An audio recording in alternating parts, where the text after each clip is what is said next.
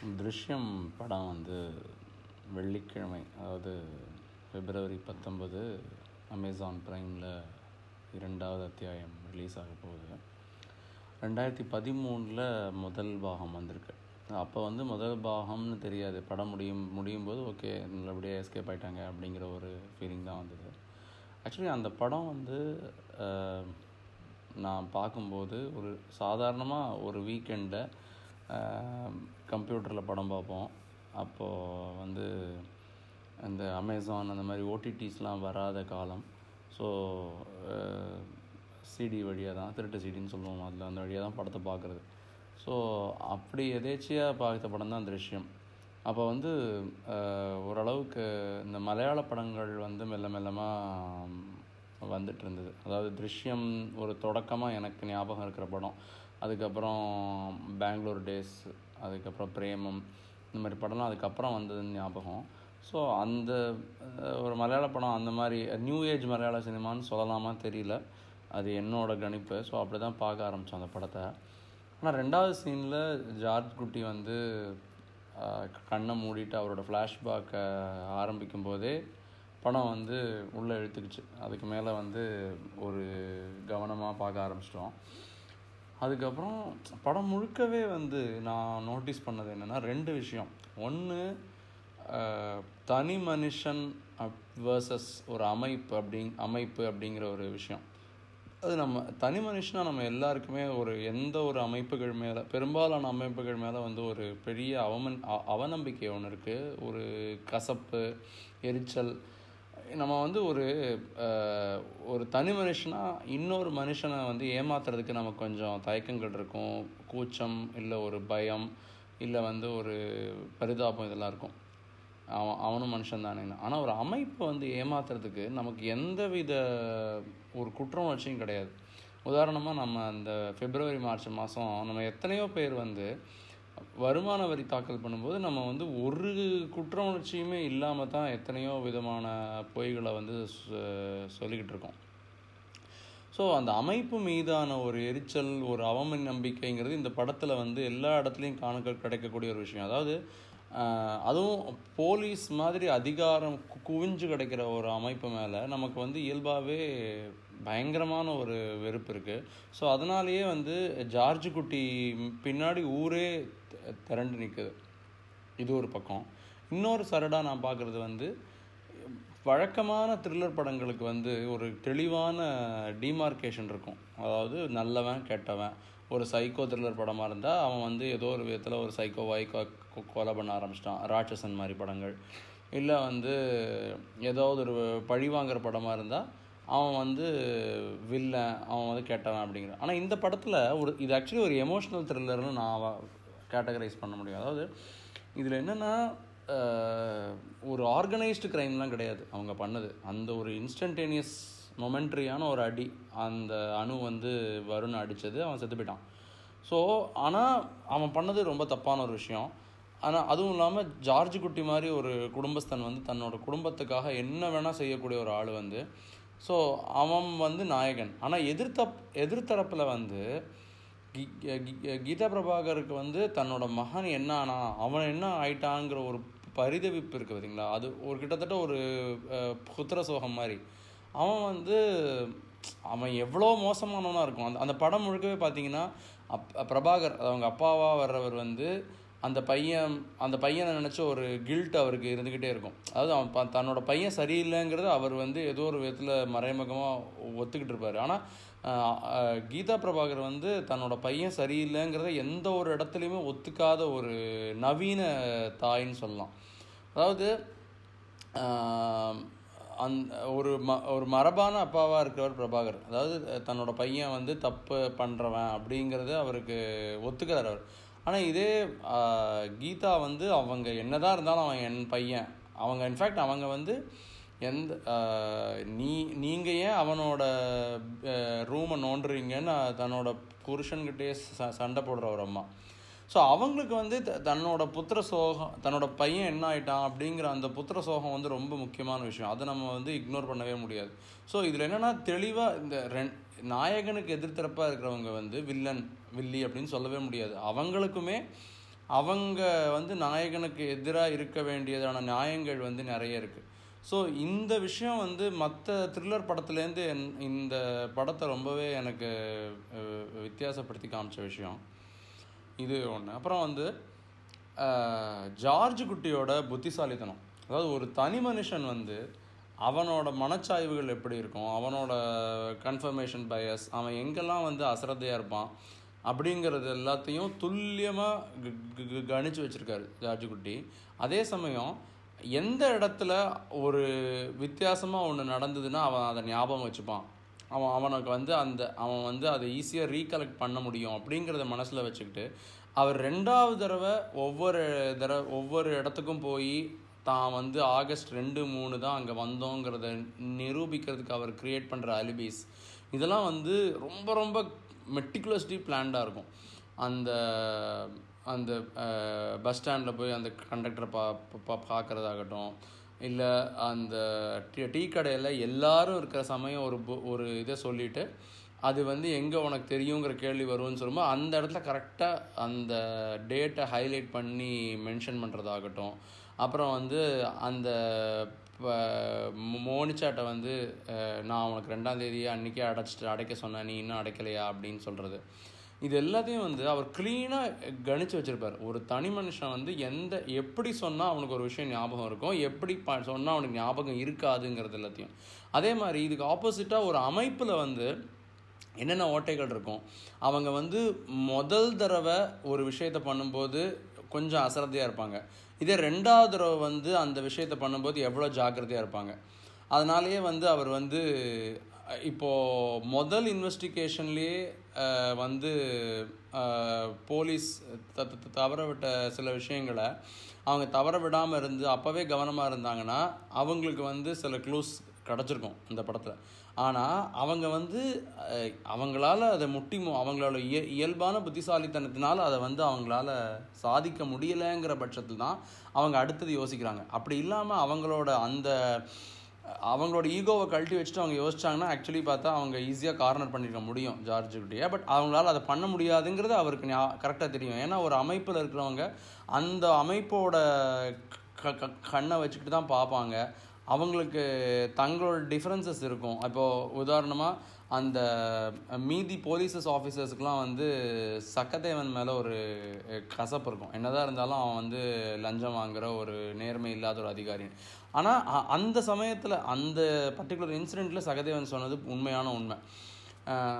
அதாவது இது இது ரிலேட்டடாக ஒரே ஒரு சின்ன விஷயம் ஞாபகத்துக்கு வருதுன்னா சகதேவன்கிற கேரக்டர் நேம் அதாவது ப- மகாபாரதத்தில் சகதேவன் தான் வந்து துரியோதனனுக்கு போருக்கு நாள் நேரம்லாம் குறித்து கொடுக்குறான்.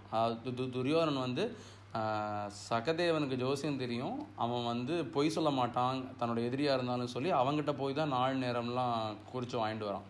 ஸோ அந்த மாதிரியான ஒரு கேரக்டர் தான் இந்த படத்தில் சகதேவன் அப்படிங்கிற கேரக்டருக்கு அவன் வந்து சொன்னது உண்மையான உண்மை. பட் அவனோட அவனோட ஜென்ரல் கேரக்டர் வந்து மோசமாக இருக்கிறதுனாலேயே வந்து எல்லாருக்கும் அவ அவன் கூட சேர்ந்து அவன் சொ அஹ் பணிபுரியறதுல இல்லை அவன் சொல்கிறத நம்புறதுல எல்லாருக்கும் ஒரு தயக்கங்கள் இருக்குது அதுக்கப்புறம் ஜார்ஜ் குட்டி வந்து தன்னோட புத்திசாலித்தனம் தன்னோட சாமர்த்தியம் இதெல்லாம் ஒழிச்சுக்கிட்டு டெய்லி லைஃப்பில் ஒரு நார்மல் ஒரு குடும்பஸ்தனாக இருக்கிறது. அதாவது அந்த கார் வாங்கணும் அப்படின்னு சொல்லி மொத்த குடும்பமும் அவரை வந்து கார்னர் பண்ணும்போது அவர் வந்து கையர் நிலையில் போயிட்டார். தன்னோட அப்பா அப்படி ஆம்பளைங்கிற ஒரு இதை பயன்படுத்தி அடித்து விரட்டிடுறாரு எல்லாத்தையும். போங்கடா அப்படின்னு சொல்லி. அப்போ அவருக்கு ஒரு அசட்டத்தினம் தெரியுது அந்த இடத்துல. ஆனால் ஒரு நோட்டீஸ் அந்த வெறுமன தியான நோட்டீஸை பார்த்த உடனே க அவர் எல்லாத்தையும் கணக்கு போட்டார் என்ன பண்ணணுங்கிறது. அந்த இடத்துல காரையே அப்படியே டேர்ன் பண்ணிட்டார். இந்த அப்பா இல்லை அந்த அப்பா. ஆனால் எந்த அப்பா வந்து ஆக்சுவலாக பார்த்தா அப்படின்னா ஜா- ஜார்ஜ் குட்டி வந்து அந்த அந்த அளவுக்கு பு- புத்திசாலித்தனமான ஒரு அப்பா தான். ஆனால் அதை வந்து எல்லா இடத்துலையும் வெளிப்படுத்திகிட்டு இருக்கக்கூடாது அப்படிங்கிற பிரஜையும் அவருக்குள்ளே இருக்குது அதே மாதிரி இந்த படத்தில் வந்து முக்கியமான விஷயம் என்னென்னா இந்த முதல் சீன் ஆரம்பிக்கும் போது அதாவது அந்த போலீஸ்காரன் வந்து சுலைமான் இக்காட்ட வழி கேட்குறான் ஸோ அப்போ வந்து அந்த இக்கா வந்து எழுத்தாப்பில் இருக்கிற போலீஸ் ஸ்டேஷனை காமிக்கிறாரு. அங்கே வந்து ஜார்ஜ் குட்டி உட்கார்ந்துருக்கிற இடத்த க க- வந்து ஃபோக்கஸ் பண்ணப்படுது. இந்த சீன்லேயே மொத்த கிளைமேக்ஸும் வந்துடுது அதாவது செக் அந்த புது போ போலீஸ் ஸ்டேஷன் அதில் அவன் உட்காந்துருக்கிற இடம் தான் முக்கியமான இடங்கிறது. ஏதோ ஒரு விதத்தில் ஒரு க்ளூ மாதிரி க- காட்டிடுறாங்க. ஆனால் நம்ம வந்து இதை கடைசியில் தான் உணர்றோம். அதாவது அவன் வந்து எங்கே நீ அதை புதைச்சேன்னு மீனா கேட்கும்போது மோகன்லால் வந்து அப்படி ஒரு இது அது என்னோடைய புதைஞ்சு போகட்டும் அப்படின்னு சொல்லி அவரோட நினைவாக அவர் வெளியில் வர இடம் காமிக்கும்போது அழகா இந்த இடம் முதல்லையே காமிச்சிட்டாங்களே அப்படிங்கிற மாதிரி ஒரு ஹ அப்படிங்கிற மாதிரி ஒரு ஃபீலிங் வந்தது நிஜம். அப்புறம் வந்து படத்தோட இயல்பான நகைச்சுவை அதாவது எ- வ- வலிய ஒரு சவுண்ட் ட்ராக் இல்லாதது. அது பார்வையாளனோட புத்திசாலித்தனத்தை வந்து ரொ- ரொம்பவே நம்பியிருப்பார் மலார் படத்தில். இது தமிழ் படத்தில் நம்ம பார்க்க முடியும். நான் வந்து பாபநாசமும் பார்த்தேன். திருஷ்யம் நிறைய தடவை பார்த்தேன். அது பாப மலையாள படத்தில் வந்து எதெல்லாம் என் நிறைய சீன்ஸ் வந்து இதை வந்து அவங்க பார்வையாளனே வந்து யூகிச்சுப்பான். ஒன்று ஒன்று ரெண்டுன்னு கால்குலேட் பண்ணி அவனேவே பார்த்துப்பாங்கிற ஒரு இயல்பான ஒரு கால்குலேஷன் டேரக்டருக்கு இருக்குது ஆனால் இப்போ இந்த படத்தில் வந்து இப்போ பாபநாசம் படத்தில் அப்படி இல்லை. இது எல்லாத்தையுமே அதாவது அட்லீஸ்ட் திருஷ்யத்தை விடவும் அதிகமான விஷயங்களை கதாபாத்திரங்களை வெத் வாய் வழியாகவே சொல்ல வைக்கிறாங்க. உதாரணமாக அந்த கண்டக்டர் சார்லி வந்து யோசிக்கிற இடம். இது வந்து மலையாள படத்தில் வந்து ரொம்ப சப்டிலாக காட்டியிருப்பாங்க. ஆனால் இந்த இப்போ பாபநாசம் படத்தில் வந்து சார்லி வந்து வாய் விட்டே சொல்லுவார். இது என்னது? எனக்கு புரியலையே அப்படிங்கிற மாதிரி. இது இது வந்து நம்ம யோசிக்க வேணும். அதாவது நம்ம கோவப்பட்டால் கோவப்பட்டுக்கலாம். பட் ஜென்ரலாகவே um, மலையாள ரசிகனோட ஒரு ஆவரேஜ் ம சினிமா மலையாளம் சினிமா ஃபேனோட புத்திசாலித்தனங்கிறது ரொம்ப ஜாஸ்தி. இது ஜெயமோகன் ஒரு ஒரு ஒரு விஷயம் சொன்னார். அதாவது அந்த ஒரு சீன் பாட்டு பார்த்துட்டு இவர் வந்து ஜார்ஜு ஜார்ஜ் கமலஹாசன் வந்து வீ- வீட்டுக்கு ரிட்டர்ன் ஆகிடுறாரு அதுக்கப்புறம் ரெடி படுக்கைக்கு ரெடியாகி படுக்கையில் படுத்துட்டு இருக்கும்போது கௌதமி வந்து மெல்லமாக ஒன்று சொல்கிறா அவர்கிட்ட. என்னங்க அந்த ஜீப்பு வெளியே நிற்குதுல்ல அப்படின்னு. அது கமலோட பதில் என்னென்னா சேச்சே ஜீப்லலாம் வேண்டாம் அப்படின்னு. இது வந்து ஷூட்டிங் கட் சொன்னோடனே மொத்த யூனிட்டும் வெடித்து சிரிச்சு தான் ஏன்னா இது ஸ்கிரிப்டில் இல்லாத ஒரு வசனம். கமல் அந்த இடத்துல ஸ்பான்டினியஸாக அடித்த வசனம். ஆனால் இது சொல்லிட்டு ஜெயமோகன் ஒன்று சொன்னார். அதாவது இது நான் நாங்கள் எல்லாரும் சிரிச்ச அப்புறம் கமல் வந்து சொன்னது என்கிட்ட என்னென்னா மொத்த தேட்டரில் ஒரு பதினஞ்சு பேர் இதுக்கு சிரிச்சாங்கன்னா ஜாஸ்தி அப்படின்னு சொல்லி சொன்னார். அதுக்கப்புறம் இந்த இன்சிடெண்ட்டை சொல்லி முடிச்சுட்டு ஜெய் வந்து ஒன்று கேட்டார். அங்கே எங் யாரெல்லாம் அவர்கிட்ட பேசிகிட்டு இருக்கோமோ அவர்கிட்ட வந்து நீங்கள் எத்தனை பேர் இதை நீங்கள் க கவனிச்சிங்க? அப்படிங்கிறப்ப ரொம்ப கம்மியான ஆட்கள் தான் வந்து அதுக்கு அதை கவனிச்சிருந்தோம். ஸோ அந்த படம் பார்க்கும்போதெல்லாம் அந்த படம் நிறைய தடவை நான் வந்து அந்த சமயத்தில் பார்த்துட்டேன். ஒரு கிட்டத்தட்ட ஒரு பத்து தடவைக்கு மேலே அந்த படத்தை நான் பார்த்துருப்பேன். அது ஒவ்வொரு தடவையும் அந்த ஒரு பதப்பதப்பு முதல் தடவை இருந்த பதப்பதப்பு இருக்கும். ஐயோ இவன் மாட்டிக்கூடாது அப்படின்னா அது எல்லாத்தையும் மீறி அவர் வந்து வெளியே வந்தபோது அப்பாடி சன் சந்தோஷமாக இருந்தது. பட் அந்த ஓ- ஓட்டைகள்லாம் வந்து அப்போ வந்து பெ பெருசாக தோணலை. அதாவது வந்து ஒரு இந்த மாதிரி ஒரு ரிலீஸ் பண்ணிட்டாலே வந்து அது ஃபைனலா அதை வந்து நோண்ட மாட்டாங்களா? அந்த சமயத்தில் வந்து சகதேவன் அதாவது ஒரு ஒரு போலீஸ்காரரை வந்து அடித்ததுனால அது ஒரு பெரிய இஷ்யூ ஆகி அதுக்கப்புறம் அது ஒரு செயின் ஆஃப் இன்சூரன்ஸ் வழியாக ஜார்ஜ் குட்டிக்கு ஆதரவாக மக்கள் திரும்பினா கூட இதை மேல் அப்படிலாம் போகாதாங்கிற கேள்விகள்லாம் ஒரு படமாக அப்போ வரல. பட் செகண்ட் பார்ட்டில் அந்த மாதிரி விஷயங்களை வந்து எடுத்து அதோட ட்ர ட்ரெய்லரை பார்த்தா அப்படி தான் தெரியுது. அதாவது யார் வந்து கண்ணுக்குட்டியை போய் அந்த இடத்துல ராத்திரி புதைக்க போகிறாங்க அப்புறம் வந்து மீதி அந்த வி- விஷயங்கள்லாம் வந்து அந்த ட்ரெய்லரில் காண்பிக்கப்படுது. இது ஒரே ஒரு விஷயம் மட்டும் சொல்லி நான் வந்து முடிச்சுக்கலாம்னு நினைக்கிறேன். அதாவது இதோட திருஷ்யம் மலையாள படத்தில் வந்து ஒரு முக்கியமான தவறாக சொல்லப்பட்டது என்னென்னா அந்த மோனிச்சா அந்த அவள் கேபிள் கடையில் வேலை பார்க்குற பையன் வந்து எனக்கு ஜார்ஜ் குட்டி ஃபோன் பண்ணாரு அப்படிங்கிற மாதிரி சொல்கிறான் ஆஷா ஷா இவங்க அந்த கீதா பிரபாகர்கிட்ட அதாவது அவர் தியானத்துக்கு போன அன்னைக்கு காலையில் ஃபோன் பண்ணி அன்னைக்கு அன்னைக்கு கலெக்ஷனை வந்து வீட்டுக்கு கொண்டு போயிடுன்னு சொன்னார் அப்படின்னு சொல்கிறான் ஸோ ஒரு புத்திசாலித்தனமான இன்ஸ்பெக்டர் வந்து கண்டிப்பாக அவனோட செல்ஃபோன் ரெக்கார்ட்ஸை பார்த்தோ இல்லை அந்த செல்ஃபோன் கம்பெனிகிட்ட இந்த அந்த கால் என்னைக்கு பண்ணப்பட்டதுங்கிறத ஈஸியாக க கண்டுபிடிச்சிருக்க முடியும். பட் அந்த படத்தில் வந்து அது ஒரு எடிட்டிங் மிஸ்டேக் அதாவது அந்த சீனை வந்து அவங்க கட் பண்ணியிருக்கணும் பட் அதை விட்டுட்டாங்க. அதனால தான் அந்த சீன் அப்படியே வந்துருச்சு. அதை விட்டுட்டாங்க. பட் இது வந்து அடுத்தடுத்த ரீமேக்கில் வந்து இந்த சீன்ஸ்லாம் இந்த சீனை வந்து வெட்டிட்டாங்க போல். அதுவும் ஹிந்தி படத்தில் வந்து இதை வந்து வேறு விதமாக ஒரு ஃபேக் அலிபி கிரியேட் பண்ணுற அஜய் தேவ்கன். என்னென்னா ஒரு அவர் வந்து மொ முதல் நாள் வந்து ஒரு ஏடிஎம்மில் போய் படம் பணம் எடுக்கிறாரு. அப்போ த அந்த அந்த சிசிடிவி கேமராவில் தன்னோட மு- முகம் பதியிற மாதிரி க்ளீனாக எடுக்கிறாரு. அடுத்த நாள் அது அடுத்த ரெண்டாவது நாள் வந்து அதே நேரத்துக்கு அந்த அந்த ப பஸ் ஸ்டாண்டுக்கு போய் மூணு மணிக்கா கரெக்டாக வந்து வே- ஒரு ரெண்டே முக்கால் மணிக்கு நான் பஸ்லேருந்து இறங்கி நான் ஏடிஎம்மில் போய் பணம் எடுத்துகிட்டு வரேன்னு சொல்லி வேணும்னே டிலே பண்ணுறாரு ஸோ த ஆனால் அவர் ஏடிஎம்குள்ளே போகல ஏன்னா அதுக்கு முந்தின ரெண்டு நாள் முன்னாடியே ஏடிஎம்மில் போய் அவர் வந்து தன்னோட மூஞ்சியை சிசிடிவி கேமராவில் பதிவு பண்ணிட்டாரு. ஆனால் அவர் வந்து ஏடிஎம் பணம் எடுக்க போகிறேன்னு சொல்லி இவ்வளோ டிலே பண்ணதுனால அந்த கண்டக்டர் வந்து அவரை ஞாபகம் வச்சுருக்காரு. இதை அவர் சொல்லும்போது ஆஷா வந்து மீன் அந்த பு- போ- போலீஸ் ஆஃபீஸர் அந்த படத்தில் தபுன்னு நினைக்கிறேன். அவங்க உஷாராகி அந்த சிசிடிவி ஃபுட்டேஜை செக் பண்ணும்போது அதில் வந்து அஜய் தேவகனோட இமேஜ் வந்து பதிவாயிருக்கு. ஸோ அவங்களுக்கு அது வந்து ஒரு ரெக்கார்டிக்கல் ப்ரூஃப் அதுக்கு மேலே அவங்களால ஒன்றும் பண்ண முடியல. ஸோ அது ஒரு strong alibi in favour of the hero இந்த மாதிரி க கவனிச்செல்லாம் எடுத்திருக்காங்க போல படத்தை. ஸோ இப்போ வந்து வேற ஒரு போலீஸ் ஆஃபீஸர் வராரு.